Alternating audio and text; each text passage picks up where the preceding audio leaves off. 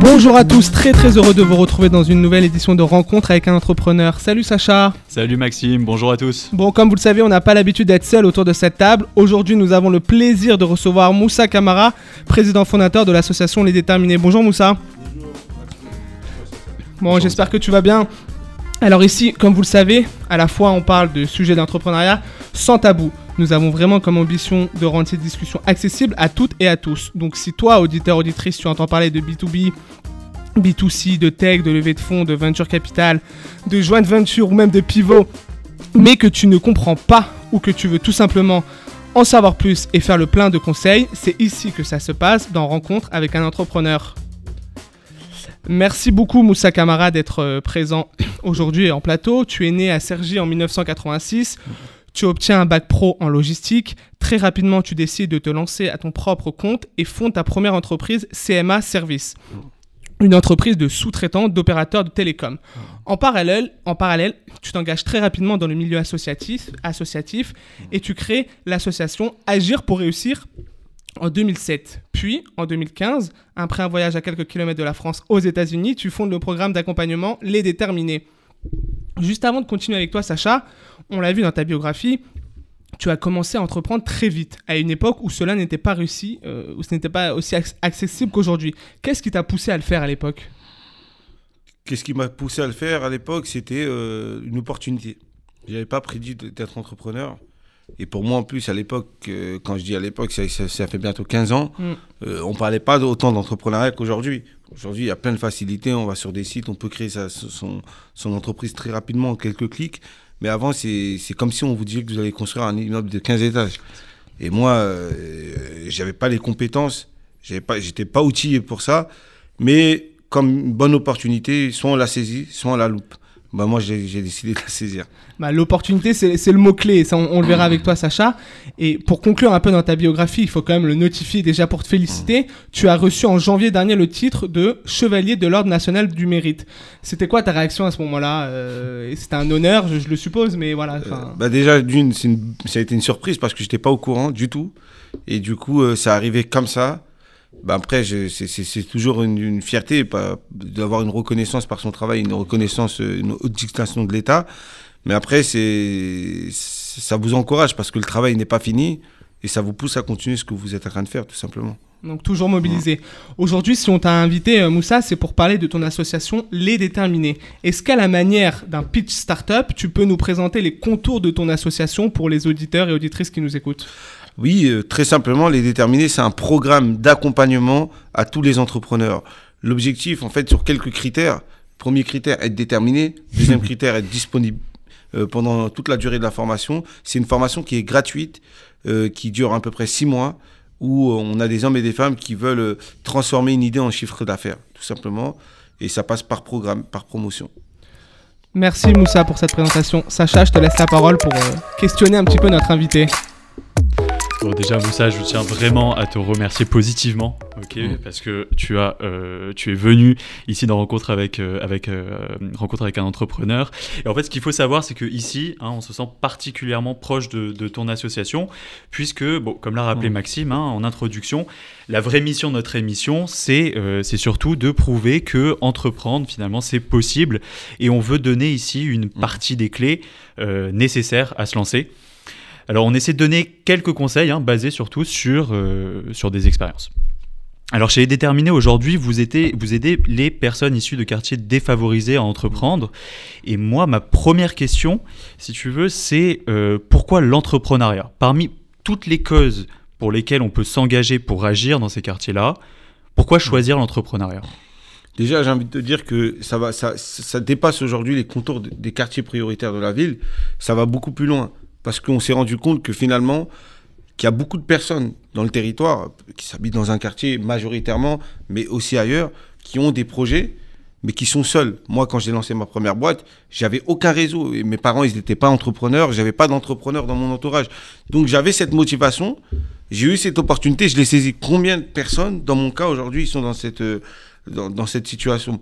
Alors pour moi, il faut créer des passerelles. Ce que je suis en train de dire, ce qu'on fait avec les déterminés, c'est de créer un écosystème entre le monde économique et aussi euh, ces jeunes qui ont du talent, qui ont du potentiel, qui ont des idées, mais qui n'osent pas parce qu'ils n'ont ils ont pas les réseaux, ils ont un manque de confiance et ils sont surtout pas accompagnés. Et, et aujourd'hui, pour nous, l'ambition qu'on s'est donnée avec les déterminés, c'est de pouvoir aussi apporter des réponses économiques dans les territoires les plus fragiles amorcer une réussite sociale. Aujourd'hui, quand les gens vivent dans des précarités, dans des difficultés sociales, etc., bah, on ne peut pas tout régler avec euh, des réponses, euh, voilà, des mesures sociales, etc. Il faut permettre aussi aux gens de pouvoir réussir économiquement, s'élever par le haut, professionnellement. Et quelqu'un qui crée une entreprise, il va créer son propre, son propre emploi. Derrière, il peut aussi créer d'autres emplois quand son entreprise se développe. Et donc, ça crée de la richesse. Donc, c'est tirer vers le haut toutes les populations. Et je pense que l'entrepreneuriat est un, est un levier qui est, qui est assez puissant économiquement et, et- et l'un des meilleurs leviers pour pouvoir le faire. C'est pas le seul, mais en tout cas, nous, on y pousse, on fait la promotion de l'entrepreneuriat partout. Alors tu parles beaucoup hein, de l'importance du réseau. Alors, on a vu pas mal d'interviews de toi avant, Ouais. etc. Euh, c'est vrai que le réseau c'est un aspect très important. Tu dénonces le fait que euh, c'est pas facile de, de se le faire tout seul. On a besoin d'aide.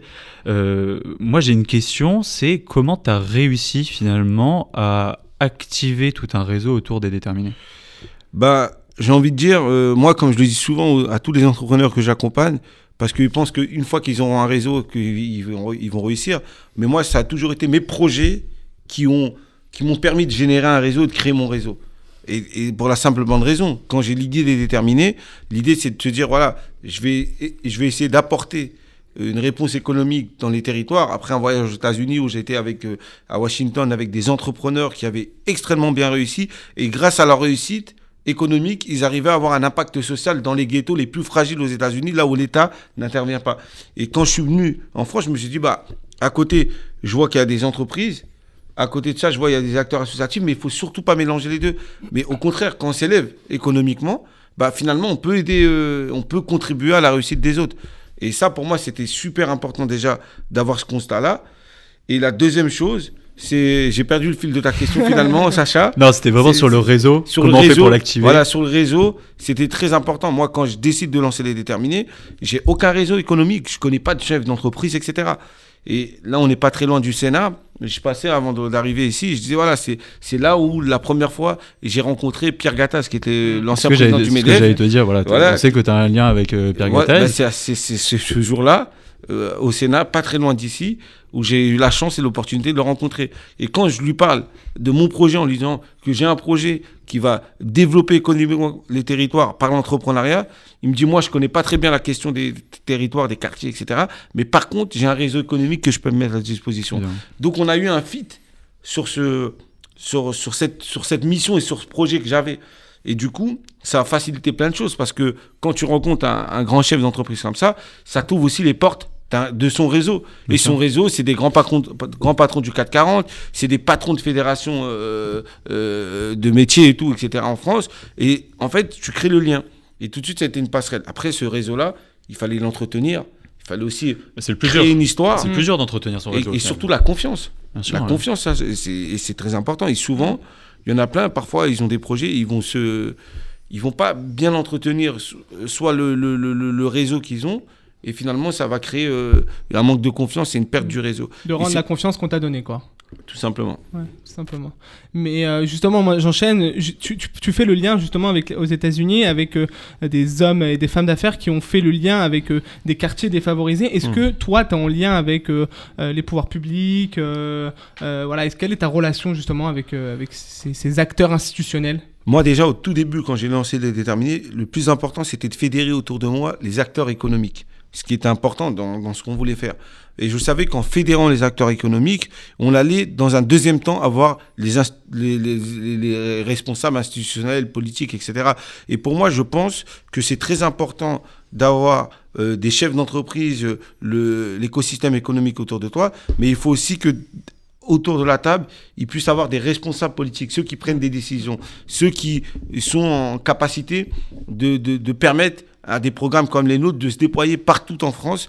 Et pour nous, c'était important de les avoir autour de la table parce que moi, je sais que quand, avant de commencer à les déterminer, on parlait pas autant d'entrepreneuriat inclusif. Euh, et aujourd'hui, presque dans tous les programmes, que ce soit dans les métropoles, dans les régions, que ce soit au niveau du gouvernement, il y a des politiques publiques qui sont lancées sur l'entrepreneuriat inclusif.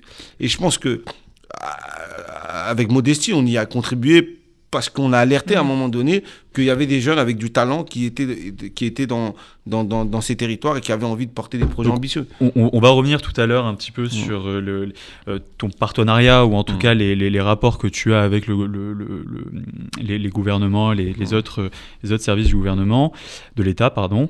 Euh, moi, j'aimerais plus me concentrer maintenant sur vraiment les déterminés. Concrètement, aujourd'hui, les chiffres des déterminés, c'est quoi? Est-ce que tu as un nombre de, de, sociétés, de personnes que vous avez aidées?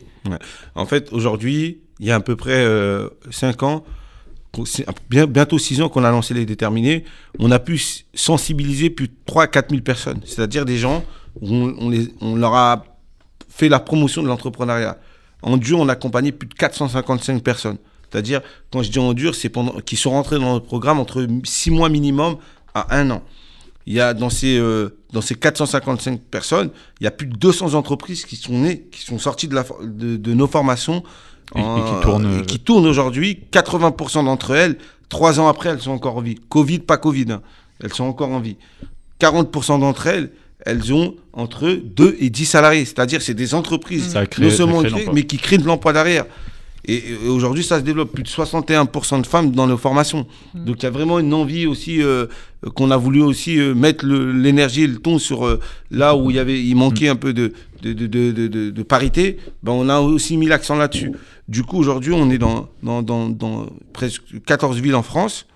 L'objectif dans, dans, les prochaines années, c'est d'arriver dans les 25 plus grandes villes de France. Mm. Mm-hmm. C'est de passer de 455 personnes à 1000 personnes, 1000 porteurs de projets. Et pour ça, on ne peut pas le faire seul. On a besoin euh, de mettre tout le monde autour de la table. D'où ta question mmh. était intéressante tout à l'heure. Parce que euh, pour faire ça, on ne le fait pas seul. On ne peut pas le faire seul. On, a des partenaires. Notre formation, elle est gratuite. Mais on a aussi des partenaires qui soutiennent l'initiative qu'on porte pour pouvoir nous permettre de, nous déployer euh, et d'accompagner plus de monde. C'est-à-dire sur les plus de 3000 personnes qu'on a sourcées, mmh. on n'a plus qu'accompagner 455 personnes. Donc le gap, il est encore, il est encore mm. haut. Tous ceux qu'on ne comprend pas dans nos formations, qu'est-ce qu'on en fait? On essaie de le rediriger tant bien que mal, mais c'est vrai que c'est pas évident. Et nous, on a fait le pari d'accompagner des promos de 15 à 20 personnes maximum avec des associés, parce qu'on a besoin que le groupe euh, qu'on embarque avec nous, qu'on puisse leur donner tous les outils, leur attribuer des mentors, de leur donner vraiment l'attention pour qu'ils puissent réussir dans les meilleures conditions. Et alors, donc là, si un de nos auditeurs euh, est intéressé pour vous rencontrer et faire une session d'apprentissage, euh, comment ça se passe? Est-ce qu'il faut avoir une idée? Est-ce qu'il faut avoir une entreprise? C'est quoi le, point de départ le... point de départ, il faut avoir euh, déjà la volonté d'entreprendre. La déterminée. La volonté, c'est la base. S'il n'y a pas cette volonté, qu'on est comme même, quand bien même on a la meilleure idée, ben on ne fera pas grand-chose. Donc l'idée, c'est important aussi d'avoir une idée de projet, mais il faut savoir que nous, la plupart des entrepreneurs qu'on accompagne, au début, ils arrivent avec une idée ferme. Parfois, au, cours de la formation, ils changent complètement d'idée. Mmh, C'est-à-dire, euh, ils étaient venus pour faire euh, peut-être un food truck. Finalement, il va, il va créer un, truc dans un cabinet de médecine. D'accord. Tu vois, donc c'est l'opposé. C'est les opportunités. C'est aussi les gens se rendent compte finalement que en fonction de de la formation, des intervenants, de, euh, de comment ils ont appris en mode voilà en mode entrepreneur, ben, ils se rendent compte des possibilités. C'est là où on fait tomber les barrières et ce qui permet en fait de des gens qui arrivent avec une idée qui la changent ou qui l'améliorent ou qui changent d'ambition et qui voient leurs ambitions à la hausse. Quoi. Et chez les déterminés aujourd'hui, c'est quoi les grandes tendances d'entreprise ou d'idées que tu vois? Est-ce que c'est plus tech mm. ou société de services? Euh, on parle beaucoup de l'écologie aujourd'hui dans l'entrepreneuriat parce que on en a besoin. On a besoin que des boîtes se créent pour répondre à ces problèmes-là, euh, aux problèmes de l'environnement. C'est quoi aujourd'hui les tendances? Bah, Les tendances, euh, aujourd'hui on est dans l'ère du digital. Donc forcément, on a plus de 80% de nos entreprises ils, sont, ils, sont, ils, sont dans, ils sont dans le digital. Dans le sens, quand je dis digital, euh, tout est relatif. C'est-à-dire, il y en a purement tech, Mhm. des projets purement tech, développement d'une application, algorithme, etc. Ça peut être de la fintech, ça va être euh, de tout ce qui est santé et tout, etc. Et après, tu as les outils tech, c'est-à-dire créer une application, créer une plateforme pour, de mise en relation, etc. Et tout. Tu as quelques projets de service à la personne, pas tant que ça. Mhm. Euh, et c'est bien, et au début, il y en a, ils commencent par ça, après, ils développent leur ambitieux, euh, leur, leur projet, ils deviennent ambitieux. Et tu as des projets aussi dans l'écologie, c'est l'environnement, tout ce qui est, euh, et, euh, voilà, euh, euh, tout ce qui est changement climatique et Mm. tout, etc. Ils ont cette conscience écologique. Et en plus, ça, c'est bien parce que je vois, moi, j'ai vu, quand j'ai lancé la première promotion des déterminés, et aujourd'hui, on est à la 25e promotion, j'ai vu, en fait, l'évolution des projets. Au début, c'était des projets. euh, euh, voilà, ces projets de proximité, c'est des commerces de proximité, ça va être du télécom, ça va être un peu à droite à gauche, des projets pas trop avec la conscience un peu euh, de nos sujets digitaux, euh, environnementaux et tout. Et plus on avance, plus les entrepreneurs qu'on a dans nos formations, ils ont cette conscience euh, sur tout ce qui se passe parce que ils, ils ouvrent les yeux et en plus ils trouvent des solutions. Et, et quand il y a une problématique, euh, ah, c'est les entrepreneurs les mieux placés pour apporter des solutions. On le voit. Et derrière, en fait, tout ça, ça permet en fait d'avoir des projets assez ambitieux. Sur, euh, on n'est plus, on n'est plus sur des, des, des projets. Euh, des, c'est pas des, je dirais pas des petits projets, Sacha, mais des projets moins ambitieux.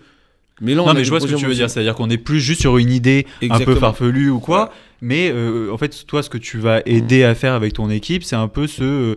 euh, ce- faut, euh, faire, faire en sorte que le- le- l'entrepreneur se focus sur un sujet Ouais. et peut-être ça va éveiller d'autres idées, voilà. peut-être plus concrètes. Exactement. Et ça, c'est ce, genre de choses arrive souvent. C'est pour ça qu'on dit d'ailleurs que quand on a une idée, en général, il vaut mieux en parler que pour le garder, euh, que, que le garder pour soi, parce que les gens vont euh, ont tendance à plutôt t'aider à, t'ouvrir les yeux.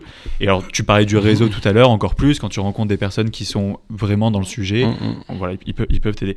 Euh, merci beaucoup pour, pour, Merci. euh, pour cette, euh, pour, pour cette euh, réponse. Euh, J'ai vu que vous, vous avez lancé une promotion spéciale JO 2024. Ouais. Euh, finalement, de manière macro, hein, c'est quoi l'objectif? Ces promotions un peu spécialisées. Euh, et Est-ce que finalement, c'est pas ça la, la meilleure façon d'activer le réseau? Bah, déjà, l'objectif, c'est très simple. C'est que Paris va accueillir euh, la plus grosse compétition internationale sportive qui sont les Jeux Olympiques. Mm. Toute notre vie, nous, en étant jeunes, on a, on a On tous a rêvé, rêvé. on a euh, Ouais. rêvé des Jeux Olympiques. Bah, ils arrivent dans notre ville. C'est, je pense qu'à un moment donné, c'est euh, une opportunité qu'il ne faut pas louper.